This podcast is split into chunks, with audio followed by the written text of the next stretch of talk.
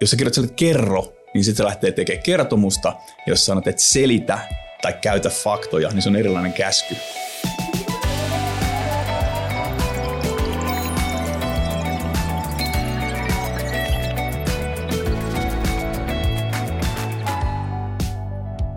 Älykästä tekoa. Enemmän kuin puhetta tekoälystä. Työelämää tekoälyn kanssa vuonna 2026. Miten tekoäly muuttaa työelämää seuraavien vuosien aikana? Maaliskuinen aamu valkenee kirkkaana Oulussa vuonna 2026. Yöllä on ollut kipakka pakkanen, vaikka ennuste lupaakin sään lauhtuvan nopeasti. Sääennusteiden tarkkuus on viimeisen vuoden aikana parantunut merkittävästi, mutta perhosen siivenisku maapallon toisella puolella on edelleen tuntematon tekijä – kaauksen elementti, jonka vaikutusten ennustamiseen mikään laskentateho ei tunnu riittävän. Lisäksi ilmastonmuutos jauhaa omia muuttujiaan yhtälöön. Johanna avaa tabletiltaan päivän Kalevan. Vuosi on käynnistynyt Oulussa vilkkaissa merkeissä, sillä kaupunki on tänä vuonna Euroopan kulttuuripääkaupunki. Tänään kaupunkiin on tulossa vierailulle valtuuskunta Tartosta, joka kantoi titteliä kaksi vuotta aiemmin. Mitkä ovat päivän tärkeimmät tehtävät? Johanna kysyy puhelimensa AI-assistentilta, kun on saanut lehden luettua. Kännykkä luettelee Johannalle kolme korkeimmat prioriteettipisteet saanutta kokonaisuutta sekä kertoo millaiset tiedot ovat niiden hoitamisessa keskeisiä. Lähetänkö tiivistelmän Teamsiin? Kännykkä kysyy. Johanna vastaa myöntävästi. Ehdinkö tehdä lyhyen Asahi-harjoituksen? Hän kysyy vielä.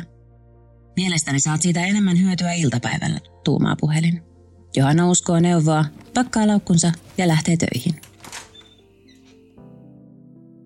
Vuosi 2023 oli suuren tekoälyhuuman vuosi. Kielimallit tulivat ja loivat vaikutelman, että tekoäly todella osaa jotain. Vähintään se osasi jäljitellä uskottavasti asiallisen tuntuista tekstituotantoa. Vuosi 2023 oli myös suurten suunnitelmien vuosi – Organisaatiot ja yritykset alkoivat kilvan suunnitella ja listata kaikkia niitä maailman ongelmia, jotka tekoälyn avulla ratkaistaisiin. Samalla kun into kasvoi, esiin nousivat myös huolet. Kysymykset tekijänoikeuksista, tekoälyllä tehtävät väärennökset sekä hallusinointi, eli kielimallien uskomaton kyky luoda sisältöjä, jotka eivät perustuneet totuuteen. Vuoden 2024 alussa oli aika päästä sanoista tekoihin. Suunnitelmia oli riittävästi, Seuraavaksi piti päästä tekemään pilotteja. Tekoäly saisi ruveta lunastamaan niitä lupauksia, joita se tuntui jaelleen joka puolelle. Ja vuonna 2025 oli todellisten saavutusten vuoro.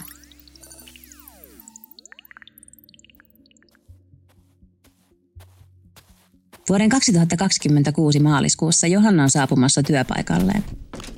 Hänen yrityksessään on viime aikana suosittu fyysistä yhdessäoloa, sillä työntekijöiden mielestä oikean ihmisen näkeminen säännöllisesti auttaa muistamaan, minkä vuoksi yritys on olemassa. Johanna on yksi yrityksen perustajista. Hän on saanut idean siihen edellisessä työssään hätäkeskuspäivystäjänä, jossa oli otettu käyttöön soittajan puheesta diagnooseja tekevä tekoälyjärjestelmä. Järjestelmä oli tehnyt Johannan suuren vaikutelman – eikä vähiten siksi, että se tuntui olevan parempi päivystäjä kuin Johanna itse. Tämä ei suinkaan ollut lannistanut Johannaa, vaan hän oli nähnyt edessään uuden uran. Ainakin puolet hätäkeskukseen tulevista sairauskohtauspuheluista voitaisiin välttää, jos ihmisten henkilökohtainen diagnostiikka olisi kunnossa. Johanna on esitelmöinyt parille tuttavalleen, joilla puolestaan on ollut linkit sopiviin rahoittajiin. Ja niin Johanna oli jättänyt työnsä, muuttanut Ouluun ja käynnistänyt kokoamansa tiimin kanssa liiketoiminnan. Oulu oli valikoitunut yrityksen paikkakunnaksi, koska sieltä oli löytynyt sopiva sekoitus terveysteknologista ja lääketieteellistä osaamista. Lisäksi Johannan mummu asui Oulussa. Vuoden 2026 alussa Johannan yrityksen tuote on lähes valmis tuotantoon. Tuotekehitys ja lanseerauksen suunnittelu ovat edenneet kaikkia ennusteita nopeammin, eikä uutta rahoituskierrosta tarvitse näillä näkymin käynnistää ainakaan vielä. Nyt kaikki riippuu siitä, miten tuote otetaan vastaan markkinoilla. Vielä 2020-luvun alussa uskottiin, että tekoälyn avulla voidaan vähentää ihmisten tekemiä tylsiä rutiinitöitä. Kielimallien sekä kuva- ja musiikkigeneraattoreiden tulon myötä alkoi näyttää siltä, että vaarassa ovatkin luovat alat. Kumpikaan ääripää ei ole enempää oikeassa kuin väärässä. On hyvin todennäköistä, että ne, jotka eniten hyötyvät tekoälystä, ovat tietotyöläisiä. Ja samalla heidän työnsä muuttuu eniten. Kenenkään työ tuskin sellaisenaan katoaa, mutta tietynlaisen osaamisen kysyntä vähenee. Ennen kuin tekoälyä voi tehokkaasti hyödyntää, täytyy sen käyttö hallita, ja sen tarjoamiin tuloksiin täytyy suhtautua kriittisesti. Ihmisen osaamisen täytyy mennä aina tekoälyn edellä. Johannan yrityksessä innovoidun tuotteen nopeaa kehitystä voi selittää monella tavalla, ja kärjessä ovat ne perinteiset tekijät. Oikea-aikainen tuoteidea, riittävä rahoitus ja osaava ketterä tiimi. Mutta osansa on myös sillä, että yrityksessä otettiin käyttöön sen omalla datalla rikastettava kielimalli heti ensi askelista lähtien. Kaikkea yrityksessä syntynyttä tietoa, ryhmätyökaluissa käytyjä keskusteluja, sähköposteja, yrityksen omia tutkimustietokantoja alettiin heti käyttää kielimallin koulutukseen. Näin kielimalli pystyi hyvin pian osallistumaan keskusteluihin ja päätöksentekoon. Siltä oli myös helppo kysyä tarkentavia kysymyksiä ja lähdetietoja, jos jokin sen tarjoama vaihtoehto tuntui liian radikaalilta. Itse asiassa kielimallille opetettiin myös kriittistä ajattelua. Niinpä nyt, maaliskuussa 2026, se saattaa itse muistuttaa Johannaa siitä, ettei sitä kannata aina uskoa. Näin tapahtuu tilanteissa, kun kielimalli on löytänyt liikaa ristiriitaista dataa käsiteltävästä aiheesta – Voitko tehdä minulle kuvan maaliskuun lopun tuotantoennusteesta? Johanna sanoo päästyään työpöytänsä ääreen. Hänen tietokoneensa näyttö käynnistyy ja kuvaava lähtää ruudulle. Johannan tietokoneen näppäimistö on sivupöydällä, sillä hän on huomannut tarvitsevansa sitä nykyään enää hyvin vähän. Yhdistän tähän samaan kuvaan terveysteknologiayritysten pörssikurssiennusteen, simulaation B-influenssaviruksen leviämisestä, sähköpörssin tiedot sekä vähän englannin valioliigaa, vastaa Johannan pöytäkone. Voin lisätä pari muutakin muuttujaa, esimerkiksi Suetsin kanavan sääennusteen, kone jatkaa. Onko valioliiga vitsi, kysyy Johanna, vaikka tietääkin vastauksen. On ja ei, vastaa kone. Valioliikan tulostilanne vaikuttaa yllättävän moneen asiaan. Jätä se silti pois, Johanna pyytää. Päivän toisessa palaverissa Johanna ja tiimi katsovat yhdessä läpi tuotelanseerauksen ensimmäiset mainoskampanjaehdotukset – Videoluonnoksen taustamaisema vaihdetaan palaverissa järvestä metsään. Ambulanssi muutetaan sähkötoimiseksi ja toiselle ambulanssikuskille tehdään rastat. Mainostoimiston designeri parametroi muutokset muutamalla äänikomennolla. Periaatteessa joku Johannan tiimistä olisi voinut itsekin tehdä muutokset, mutta mainostoimisto on haluttu pitää mukana tuomassa raikasta ulkopuolista näkemystä kampanjaan. Palaverin lopuksi Johanna kysyy kännykältään mielipidettä videosta. Kysy lapsiltasi, Kännykkä vastaa. He eivät ole kohderyhmää, Johanna vastaa. Sinä olet, siis hekin, vastaa kännykkä. Palaveri päättyy. Kampanja käynnistyy eri kanavissa tarkoin määritellyille kohderyhmille vielä samana iltana. Kuinka paljon generatiivinen tekoäly ja kielimallit todella muuttavat ihmisten työnkuvaa seuraavien vuosien aikana?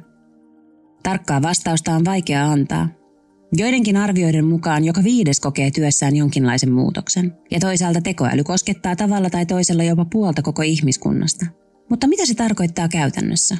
Muuta kuin, että kännykkäsovellusten algoritmit tietävät enemmän kännykän käyttäjästä kuin käyttäjä itse. Entä mihin se johtaa? Ehkä ihminen ei tunnekaan itseään ja käyttäytymisensä malleja riittävän tarkasti, ja on vain hyvä asia, että algoritmi tulee avuksi.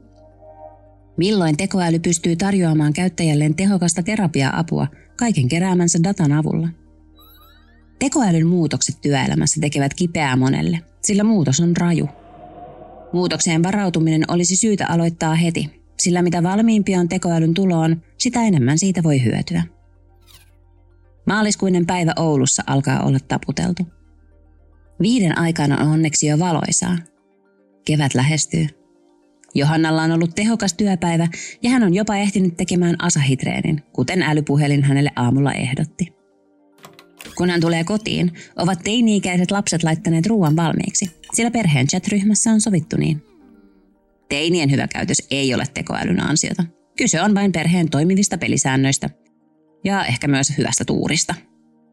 Myöhemmin illalla Johanna lysähtää yksin sohvalle – hänen kartonkitehtaalla töitä tekevä miehensä on viimeistä kertaa yövuorossa, sillä ensi viikolla käyttöön otettava tekoälyjärjestelmä ottaa yövuorot vastuulleen. Mutta nyt Johannalla on hetki omaa aikaa. Hän pyytää kännykkää avaamaan television. Eikö olisi parempi suunnistaa hammaspesulle ja nukkumaan, se huomauttaa. Kello on jo puoli yksitoista. Ei vielä, Johanna sanoo mankuvalla äänellä. Tee minulle lyhyt romanttinen elokuva. Sellainen, jossa on Richard Gere nuorena ja minä. Joko? Johannan puhelin tekee työtä käskettyä.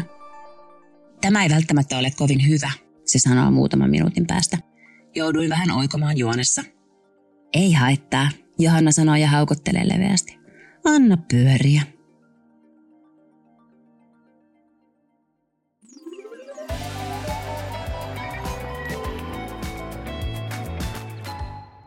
Tässä jaksossa me puhutaan tulevaisuudesta. Miten työelämä tulee muuttumaan seuraavien vuosien aikana, kun tekoäly tulee yhä isommin mukaan työelämään ja miten siihen voidaan varautua? Miten me ihmiset, niin päättävässä asemassa olevat kuin työntekijätkin, pärjätään kaiken tämän vauhdin ja muutoksen keskellä? ChatGPT voisi tietysti antaa tähänkin nopean vastauksen, mutta sen sijaan mä oon kutsunut tänne studioon kaksi ihan oikeaa elävää asiantuntijaa pohtimaan aihetta mun kanssa.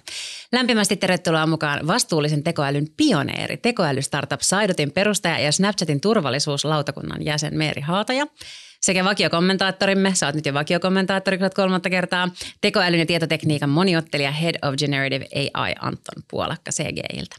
Mun nimi on Lotta Backlund ja tämä on Älykästä tekoa podcast. Podcast kaikille teille, jotka haluatte löytää tekoälyn parhaat hyödyt omalle liiketoiminnalle. Meeri, sulla on ihan mielettömän innostava tausta vastuullisen tekoälyn parissa. Miten sä oot päätynyt tekoälyn pauloihin ja näin syvälle tekoälyn maailmaan?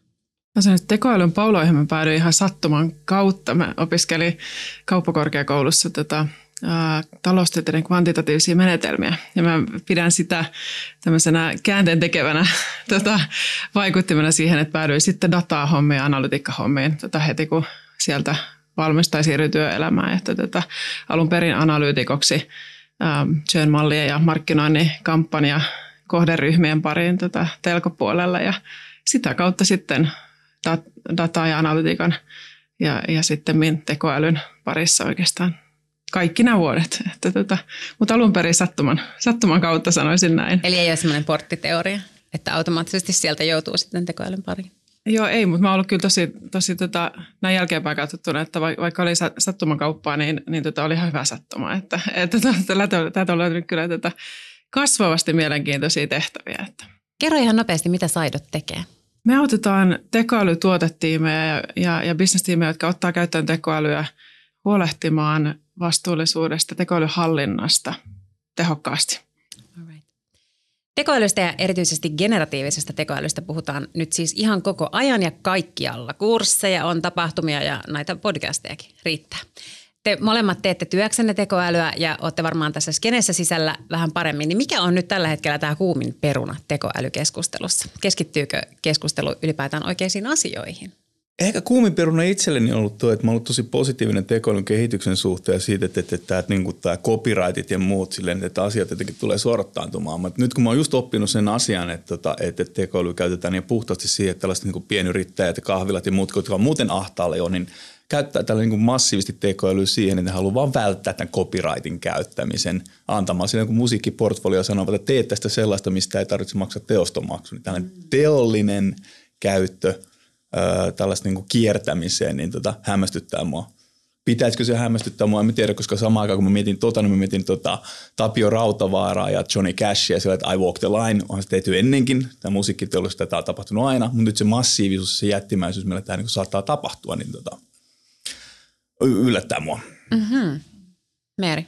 Jotenkin vaikea nostaa yksittäistä teemaa aina niin tekoälykeskustelusta oli, mikä se on se, se yksi sovellus, mikä on nyt. Tota, mutta mä oon ollut tosi jotenkin äh, iloinen siitä, siitä, että se ihmisten määrä, jota yrity, joka yrityksessä miettii tekoäly, sitten on tullut niin kuin chat GPT on avannut niin konkreettisen maailman, että, että tavallaan niitä ihmistä, jotka innovoi ja miettii, miten mä voisin omassa duunissa ottaa käyttöön tekoälyä, niin se on, se on niin räjähtänyt, joten, joten ylipäätään se, se tota erilaisten äh, ideoiden määrä, mitä tulee keskusteluun siitä, että mitä, missä kaikkea tekoäly voisi käyttää, niin on, on tosi tota, ää, tosi iso. Ja sitten ehkä äh, yksi iso teema on tietysti äh, se, että nyt kun tähän generiseen tekoälyyn liittyy kuitenkin sellaisia uudenlaisia riskejä, tässä copyrightit oli, oli tota pöydällä, mutta että, että tota, on hallusinointia ja, ja, ja tota, deepfakeja ja muuta, niin kyllähän se tietoisuus myöskin niistä riskeistä ja tavallaan haasteista, jotka pitää jotenkin pystyä niin kuin, äh, hanskaamaan niissä käyttöönotoissa, niin se on selkeästi kasvanut ja paljon käydään keskustelua siitä. Ja toki tässä yhteydessä myöskin tuleva EU-regulaatio tähän teemaan liittyen. Selitä vielä, me ollaan puhuttu deepfakeista tässä podcastissa, mitä on hallusinaatio? Hallusinointi on, on tämän, just näihin isoihin kielimalleihin liittyvä, tota, oikeastaan niin voisi sanoa, että ei bugi, vaan feature, jo, jossa tota, ää, nämä kielimallit luo myöskin sisältöä, joka ei perustu oikeastaan millään tavalla ää, totuuteen mm. tai, tai siihen ää, niiden oppimaan dataan, vaan käytännössä, ja.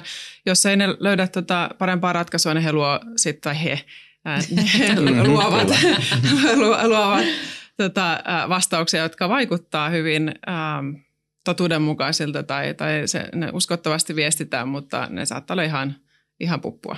Mulla oli tässä hyvä esimerkki. Mulla tota ystävä tekee tiedettä ja hän pyysi kertomaan itsestään, että millainen tutkija minä olenkaan. Niin sitten se kirjoitti hänen tutkimuksistaan aika oikein, se kirjoitti pari lähdeviitettä, mutta sitten se hallusinointi on sitä, että se näyt, tekee lähdeviittä, joka näyttää todella hyvin lähdeviitteelle, mm. mutta puolet siitä on puppua, mm. koska hänelle ei mm. ole kerrottu, että nyt kuules temperature alas sille ja pysyy vain faktoissa ja muuta. komentamalla sitä saa vähän, jos sä kirjoitat sille kerro, niin sitten se lähtee tekemään kertomusta, jos sanot, että selitä tai käytä faktoja, niin se on erilainen käsky. Hmm. No mistä teidän mielestä ei puhuta tarpeeksi? Mistä pitäisi puhua, kun puhutaan tekoälystä? No kyllä mä olen sitä mieltä, että me ollaan ihan tosi alkuvaiheesta yhteiskunnallisen äh, muutoksen, mikä, mikä, se, äh, mikä se muutos meidän yhteiskuntaan, työelämään ja, ja sitten myöskin ehkä tämmöisiä isoja ongelmia, kuten misinformaatio ja, ja sen lisääntyminen, äh, kova vauhti ja tämmöinen manipuloiva käyttö, sosiaalisen median rooli siinä ja nyt esimerkiksi nämä deepfakeit ja, ja, ja tota, miten se alkaa olla aika iso ongelma jo, että tota, kyllä me enemmän, enemmän saataisiin näistä tämmöistä isoista yhteiskunnallisista aspekteista puhua ja siitä pitäisi puhua enemmän, jotta me ymmärrettäisiin olla keskustelun mm. kautta lisää näistä asioista, että ne on aika vaikeita teemoja, vaikeita asioita nähdä sitä isoa vaikutusta niin yhteiskunnan tasolla, mutta, mutta mä uskon, että se keskustelu, lisäkeskustelu voisi auttaa näkemään eri, eri näkökulmia ja hahmottaa jotenkin sitä vaikutusta paremmin. Joo, mä poimin tuosta kolme avainsanaa, että siellä on tuo vastuullisuus, siellä on tuo hallinta ja siellä on yhteisö tietyllä tavalla. Että vastuullisesta tekoilusta puhutaan jo aika paljon, mutta mä tuon siis sitä hallittavuutta, että se oli hyvä nosto sulta Meeri, koska tota, tietyllä tavalla me ollaan koko tämä podcasti tähän asti puhuttu erilaisista kokeiluprojekteista ja muista, mutta kun se ei jää siihen kokeiluprojektiin, koska tämä on niin hyödyllinen teknologia, että se lavenee, niin siihen pitää olla joku hallintamalli ja sitten pitää kehittää sen pitkän ajanjakson. Ja siis tekoäly tuli nyt, mutta kun ei se ole kahden vuoden päästä poissa – niin siihen pitää olla sellainen hallintomalli ja ymmärrys. Ja sitten taas yhteisön puolelta silleen, että, että, että täällä oli tota yksi jakso, missä podcastissa, missä puhuttiin nimenomaan, että, että mihin, mihin että kun tätä puhutaan niin paljon teknologian kautta, että mitä me voidaan tehdä. Itsekin tekki-ihmisenä puhun ihan liikaa siitä, mutta sitten kun puhutaan, että mitkä on ne ihmistaidot ja miten yhteisö haluaa kehittyä tekoälyn avulla, niin tota se keskustelu, siellä olisi paljon tilaa ja se keskustelu pitäisi käydä. Pakko kommentoida tuohon hallintaan. Se on tietysti lähellä sydän, sydäntä tekoäly, tekoälyn hallinta, mutta se liittyy myös siihen maturiteettiin. Että, että sehän on ihan ok, että sulla ei ole hallintaa silloin, kun, ää, tai se, se ei ole niin pääasia, kun se vasta niin testailet tuota alkuvaiheessa ja tavallaan, että isona tavallaan kehityspolkuna on niin yleisesti, että, että muutama vuosi sitten, kun, kun tota, jokainen yritys oli vasta ihan niin alku ensiaskelilla ja, ja tota, nyt generisen tekoälyn myötä, niin viime vuonna ollaan oltu ensiaskelilla, mutta nyt alkaa olla sitä halua viedä tuotantoja ihan, ihan oikeasti niin käyttää, käyttää, niin siitä tulee myöskin se – se tota, tarve silleen, että, että tota, se, ei ole enää, se ei ole enää pokkailua, joka ei vaikuta kehenkään, vaan ne, ne tuotannossa, ne pyörii, ne vaikuttaa meidän bisneksen, ne vaikuttaa ihmisten elämään, jotka, jotka on kosketuksessa näihin. Ja siitä tulee se, se laadun hallintatarve, että, tota, et sä voi viedä mitään muutakaan tuotetta tota, markkinoille, markkinoille käyttöön, jos on minkä valtakunnan laadunhallintaa siinä. Että mä näen tämän tekoälyhallinnan tosi vahvasti laadunhallinnan ison niin otsikon alla ja, ja tota, se on ihan luontevaa, että siinä kohti kun kun ää, ollaan tota maturiteetissa, kypsyydessä siinä kohti, että, että tämä on niin tuotannollista tekemistä, niin siihen liittyy tällaiset aspektit ja nyt sitä me ollaan harjoittelemassa tässä tekoälyn mm, alueella. Ja me taidetaan nähdä tämä markkina aika samassa vaiheessa, että mä oon nähnyt muutamia kanssa niin kuin nimenomaan generatiivisen tekoälyn sovelluksien tuotantoon vientejä ja käyttöönottoja. Ja siitä mulla olisikin sulla kysyttävää, koska mä oon nähnyt sen, että, että siinä on, tuodaan yksi uusi sovellus sulle ja sillä on tietty impakti ihmisiin, niin kuin kaikilla tietoteknisillä ratkaisulla on, mutta kun se ei jääkään siihen, koska se on niin kuin aika yllättävää teknologiaa ja se on niin kuin silleen, tulee sellainen tietynlainen positiivinen efekti ja kun tuodaan sovellusorganisaatio, niin se vaikuttaa paljon enemmän kuin se yksi tilattu asia, koska sitten lamppu syttyy sille, että hei, tähän voi hyödyntää muuallakin, että tässä on näin paljon voimaa. Tai mä oon nähnyt sen olla. Näet se samaa mm. silloin siellä kohdeyrityksessä? Joo, mä oon ihan sama, samaa mieltä. Että tota, itse pidän ylipäätään yhtenä keskeisempänä tässä mitä me ollaan viime vuonna nähty tekoälyn paristen, generisen tekoälyn myötä just se, että, että semmoinen pullonkaula innovoinnille, tekoälyinnovoinnille on tavallaan poistunut, että, että se nimenomaan tulee niin lähelle, että, että tietyn bisnesprosessin niin asiantuntijat, joilla ei ole aikaisemmin ollut mitään tekemistä tekoälyn kanssa, niin heillä on jotain tosi konkreettista, kun he näkee, näkee tota, pystyy itse käyttämään ja sitten näkee, kun kollegat tota, ää, käyttää jossain toisessa kontekstissa, niin se ne tavallaan rajat niiden ihmisten, ketkä pystyy innovoimaan, mihin me voidaan ottaa käyttöön tekoälyn, se on niin kuin poistunut. Ja, ja mun mielestä se on yksi aivan suurimpia tavallaan, ja miksi mä uskon, että tämä muutos on tosi iso, niin on ei pelkästään teknologia, vaan se, että tämä on nyt niin kuin tämä demokratisoituminen on niin kuin tapahtunut ja, ja se, se poistaa sen niin kuin innovointi, innovointi ää, pullonkaula. Ja tämä on jännä myöskin tähän tähän teemaan liittyen palaan siihen lyhyesti ja se tekoälyhallinta teemaan. Ja usein kun me puhutaan tekoälyhallinnasta ja vastuullisesta tekoälystä, niin läpinäkyvyys on niin yksi ää, tavalla osa reseptin niin kuin, ää, vastauksia, että et, et on tärkeää, että ne ihmiset, jotka joihin tämä systeemi vaikuttaa, niin heillä on niin riittävä ymmärrys siitä, miten tämä systeemi toimii ja, ja tota, mitä riskejä siihen liittyy ja näin. Niin se on ollut jännä huomata, että, että se läpinäkyvyys, niin se ei palvele pelkästään tätä niin vastuullisuutta, vaan se palvelee itse asiassa innovointi tarkoitusta. Eli silloin kun ihmisillä on enemmän tietoa siitä, mitä muut tekee, niin, niin se herättää innovoimaan ja tavallaan niin saa janon kasvamaan. Sitten, että se on ollut semmoinen sivuvaikutus, mitä me ollaan huomattu, kun me ollaan läpinäkyvyyden kanssa oltu tekemisissä, että itse asiassa se tota noin, iso osa niistä keskustelusta käydään, että hei, tuolla on tosi kiinnostava sovellus, että miten me saadaan käyttöön tai mitä siitä voisi keksiä jotain, jotain uutta samoin linjoilla. Mulla on ollut mielestäni upea näkymä tähän tota, skeneen ja tota, liiketoiminta täällä ollut. Näyttää, että sulla on vielä parempi. Mutta zoomataan vähän ulos ja katsotaan tulevaisuuteen. Niin miten pitkälle me nyt voidaan nähdä tulevaisuuteen? Miten esimerkiksi työ tulee muuttua seuraavina vuosina? Onko tietyt toimialat jotenkin erityisen liipaisimella? Mä, mä alustan tähän ihan vaan, että, että mä oon tullut ainakin tosi araksi ennustamaan ihan viime vuoden. Että jos ajattelee tätä meidän keskusteluja, niin jos sanotaan puolitoista vuotta sitten tai pari vuotta sitten me oltaisiin käyty tämä keskustelu, me oltaisiin todennäköisesti molemmat puhuttu sitä, että tämmöiset yksinkertaiset niin tylsät manuaaliset työt tulee automa- tekoäly automatisoi niitä. Ja se on ihan kiva muutos, koska ihmiset haluaa tehdä kiinnostavia monipuolisia hommia. Että tavallaan. Mutta sitten mitä generoituinen tekoäly on tehnyt, niin sehän on puuttunut nimenomaan luoviin tehtäviin. Tai siis tavallaan, että, että, että se on niin kuin, se on, no tämä puhe tästä, että tekoäly vaikuttaa vaan niin poistaa niitä manuaalisia tylsiä duuneja, niin se on ihan niin kuin semmoista keskustelua ei enää oikeastaan käydä, että, että nyt me puhutaan, että siinä on pitänyt tarkistaa niin oikeastaan kaikkia asiantuntijoiden tavallaan sitä, sitä omaa kantaa ja tota, kyllä tota itse on tässä ainakin siinä, siinä muodissa, että, tota, että nyt vaan niin kuin, katsotaan, katsotaan minne, minne menee, että on tosi vaikea ennustaa, koska kehitys on niin nopeata, että jos tapahtuu tänä vuonna – ää, ei tarvitse olla eksponentiaalisella käydellä, vaan jos tapahtuu saman, samankokoista muutosta kuin mitä viime vuonna, niin on hyvin vaikea sanoa, että miltä maailma näyttää vuoden päästä, mutta, mutta tota, toki niitä linjoja, ää, ehkä yksi semmoinen niin iso teema, mitä itse uskon, että tavallaan se on niin toimialakohtainen ää, just generisen te- tekoälyalueella, että tavallaan että, että tulee, tulee malleja, jotka on niin spesifim, spesifimmin toimialakohtaisen datan päälle treenattu, vähemmän copyright-ongelmia, vaan enemmän niin tämmöistä ää, datan niin selkeäseen omistajuuteen niin pohjautuvaa datan käyttöä ja näin, niin se, se on ehkä yksi sellainen, että mä odotan kovasti. Mä uskon, että sieltä tulee, tulee paljon mielenkiintoisia asioita. Uskallat sä Anton? Joo, tota, mä näkisin kolme, kolme tasoa tässä näin. Että tota, tietotyöläisille tulee nämä tukiälyt käyttöön sovelluksien sisään. Se on niin kuin ihan, ihan fakta ja se ei poista sitä työtä, vaan se nopeuttaa sitä työtä. Sitten on ihan äskettäisiä juttu tällaista roolipohjaisesta lähestymisestä, että itsekin niin uskon ja sellaista synteesiä tehnyt sille, niin että kun katsotaan sille jotain työtehtävää, niin ja koupaluttiin laajemmin jotenkin roolin kautta tai muuta, niin edelleen me nähdään sitä, että se tekoäly auttaa siinä tehtävässä ja tota, luo sellaista niin kuin apua ja tuo sähkökollegan siihen toimintaan mukaan.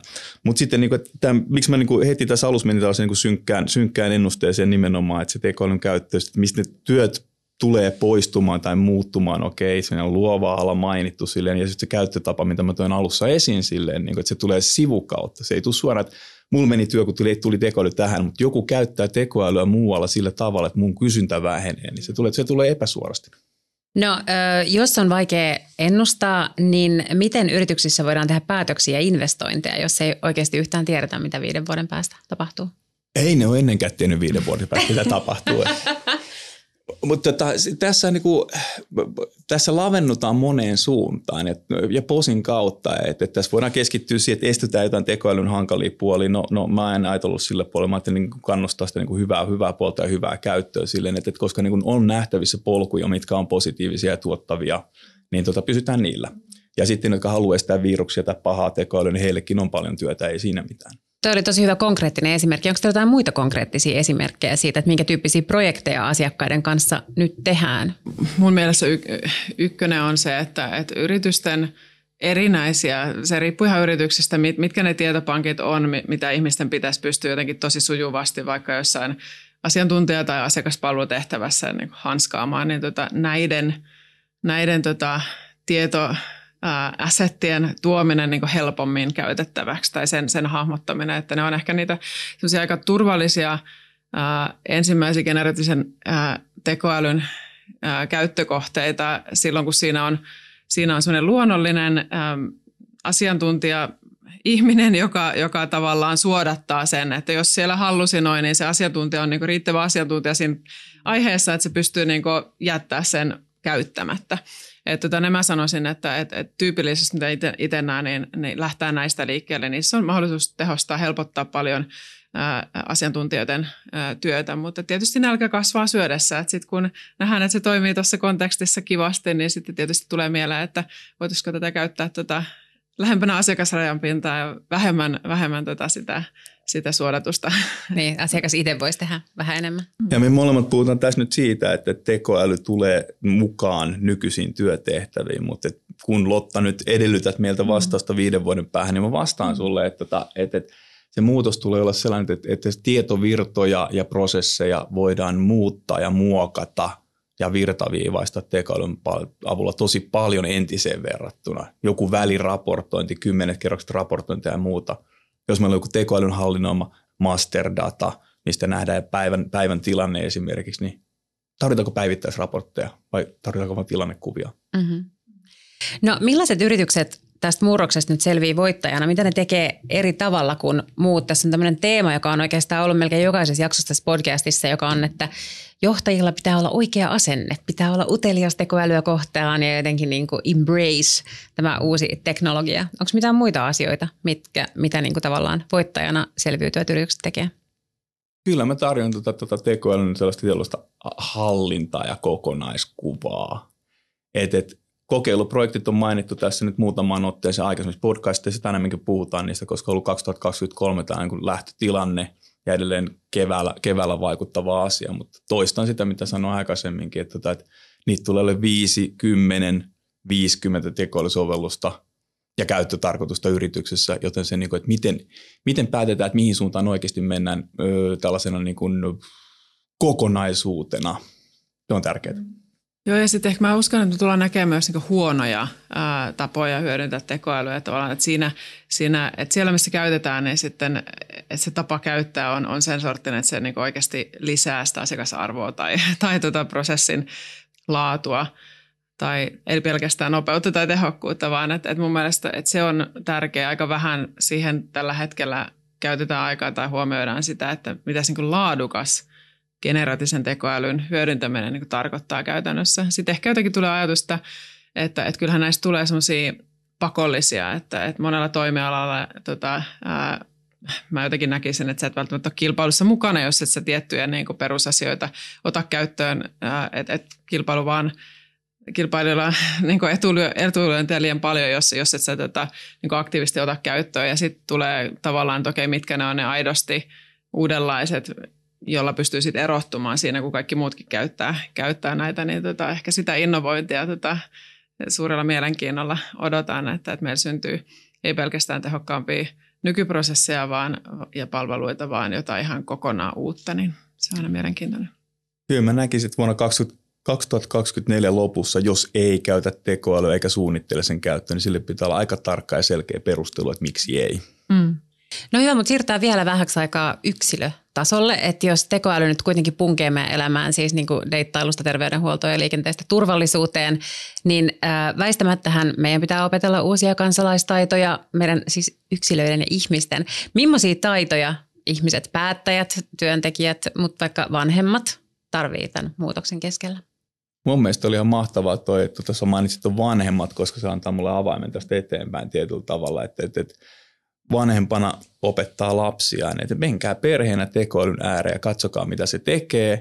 Se on varmasti uutta kaikille, koska se on uutta kaikille. Ja siitä kautta sitten voi niin kuin vanhempana todeta, että hei, tämähän teki hyvän jutun, hei, tämä ei tehnyt hyvää juttua, käytä tätä näin. Ja sitten päästään suoraan yritysmaailmaan sille, että viisas esimies tekee tiimillään tätä samaa mahdollisimman paljon, oli se sitten niin kuin tuota, tietohallintojohtajana on luvan tai ei. Että, tota, että tällaista, tällaista yhdessä opettelua suositan. Mm linjoilla tulee ensimmäiseksi mieleen, että, että vaan tässä, näihin teemoihin, mitä ollaan keskusteltu tässä, että, että niin kriittinen ajattelu on tosi tärkeää. Jo nyt, kun me, me koitetaan erottaa sitä, että mikä, missä se hallusinointi on ja, ja missä, missä ei, niin, niin sehän vaatii sitä kriittistä ajattelua. Ja tota, sitten tulee mieleen, että okei, se olisi jotenkin olennaista kasvattaa lapsiakin siihen, että osaa tota, ajatella, suhtautua kriittisesti. Mutta mä oon ainakin oman, omalla kohdalla huomannut, että itse asiassa lapset osaa jo, niin kuin mulla on, äh, mulla on tota, 14 ja tota 17-vuotiaat pojat, niin musta tuntuu, että he on kyllä paljon parempia kriittisessä ajattelussa melkein kuin, kuin äitinsä, että ehkä he on kasvanut tähän tota, jo, jo niin tässä sosiaalisessa mediassa ylipäätään tämä digimaailma, mihin kasvanut, että tota, et, et samaan aikaan kun sanoit, että se on tärkeää ja se on tärkeää vanhemman roolissa, niin sitten ehkä mä, mä totean, että, että oma kokemus sitten on, että ehkä se, ehkä se tota, siihen on jotenkin kasvettu me autoin tytärtäni, 14-vuotiaasta tytärtäni jonkun historia-esseen kanssa ja sitten hän kysyi jotakin, että miten pitäisi niinku selittää jotain asiaa ja sitten mä vähän ehkä lunttasin siinä sitten sivussa chat GPTltä ja sitten kysyi, että mistä sä luet tota? Sitten sanoin, että tuota tältä chat GPTstä, sitä ei saa käyttää, ne pystyy tutkimaan, ne pystyy tarkastamaan, että oletko käyttänyt chat GPT. Meillä on, meillä on kirjoita se uusiksi jotenkin. Joo, mä oon huomannut tässä, että tämä on hauska keskustelu. Meillä on, meillä on kaksi ihan täysin erilaista kantaa, että toinen, toinen tätä pojistaa selkeästi, että joo, totta kai käytetään siellä aina aina kun tota sopiva, sopiva, että se on niin hy, hyvä tota, sparrailuväline ja tavallaan tukee sitä. Ja, ja sitten taas toisaalta, tota, toisaalta kuuluu tosi kriittistä tavallaan, että se ei kuulu niin koulumaailmaan esimerkiksi millään tavalla ja tuntuu lunttaavansa, jos niin edes, edes tota, jotenkin läksyjen teossa tota, käyttää, käyttää tota, ajatuksen tukena ja näin. Että, että, että ehkä me kaikki haetaan vähän sitä maan suhtautumista, että mikä, missä ne rajat menee ja, ja, ja näin. Mutta ehkä tuohon haluaisin vielä tuohon sun alkuperäisen kysymyksen, niin kyllähän kaikki tämmöiset, niin kuin, että jotenkin ihminen kohtaa ihmisiä, ihmisen kohtaamiseen ja, ja, ja, ja tähän liittyvät taidot ja teemat ja, ja käsityötaidot ja käsillä tekeminen ja nämä, niin ne on tämmöisen tietotaidollisen tota, arjessa ehkä se ei semmoisia niin jokapäiväisiä tai ensi, ensimmäisen niin keskusteluaiheita, mutta, mutta ne on vaan tosi uniikkeja ihmis, ihmiselle ja tota, tota, tota, niitä varmasti tarvitaan. Joo, ja se upeasti uittolle alueelle silleen kanssa, tota, että tietotyöläisille noin on ensimmäiset puheen aiheet, mutta nyt kun meillä tulee tekoäly, joka kertoo meille asioita, mitä pitää tehdä ja ohjaa meitä niin paljon, ja me helposti jäädään siihen alle, että hei, ohjaa mua, kun sä tiedät, niin eikö Meeri vastuullisen tekoälyn kuulu myös se, että itse asiassa organisaatio pitää huolen jotenkin siitä, että ihmistaidot pysyy siellä organisaatiossa myös sen tekoälyn edellä. Että, että miten me pystytään rakentamaan tätä ihmisyyttä, ö, olemisen tapaa ja muuta, mikä ei liity tekoälyyn. Että säilytetään se ihmislinja-ajattelu ja sitten tekoälylinja. Voisi kuulostaa ihan sopivalta teemalta vastuulliseen tekoälyyn. Että tota, joo. No ihan tähän loppuun vielä, ettei tämä nyt jotenkin lopu tälle dystopisesta, vähän tällaista niin toiveikkuutta tänne loppuun. Ää, puhuttiin siitä, että tekoäly ei siis tule aivan suorilta viemään meidän töitä yksi yhteen, mutta ne tulee auttamaan meitä ja meidän pitää ehkä vähän niin oppia uusia skillsejä, että me pärjätään töissä. Mutta voiko tekoäly siis tuoda myös uudenlaisia töitä? Mitä kasvua ja hienoutta syntyy tekoälystä? Kyllä se muutos tulee olemaan sen verran radikaali, että, että, että se tuo sellaisia niin alueita ja kuoppia, missä meidän pitää ratkoa ongelmia, mitä ennen ei ratkottu. Se tuo niitä, tuo sellaisen niin tehtävän, missä pitää niitä tarkastella, niitä syntyneitä uusia ilmiöitä. Se on osa sitä yhteiskunnallista keskustelua, mitä tässä tarvitaan ja moni perään kuuluttaa. Kiitos keskustelusta. Me halutaan, että tämä podcast on enemmän kuin puhetta tekoälystä, joten toivomme teidän kuuntelijoiden saavan tästä podcastista myös jotain konkreettista hyötyä. Siksi me kiteytetään jokaisen jakson lopuksi kolme oivallusta, jotka kannattaa pitää päätöksentekijänä mielessä, kun lähtee ottamaan tekoälyä osaksi organisaatiota. CGIin Head of Generative AI Anton Puolakka, mitkä kolme ajatusta kannattaa napata mukaan tämän päivän keskustelusta? Joo, mulla olisi tässä kolme ajatusta ja se on tällä kertaa kolmen koon periaatteet. Nyt on tämä, että käynnistä. Eli käynnistä AI-toiminta, jos ei vielä ole, mutta että todennäköisesti sun pitää käynnistää tällainen niin AIn vastuullinen AI-hallintamallin rakentaminen. Niin mä sanoisin. Se pitää varmistaa, että päästään todella pitkälle tulevaisuuteen. Ja sitten on edelleen tämä, että kokeile, koska me ollaan kokeiluja alkuvaiheessa edelleen, mutta tota, aloita se kokeiluprojekti, jos ei se vielä ole olemassa. Se tuottaa kuitenkin enemmän kuin uskotkaan. Ja sen jälkeen, kun se on nähty se ensimmäiset asiat tästä, niin tota, kouluta organisaatiosi, tiimisi, imperiumisi käyttämään ja hyödyntämään tekoälyä.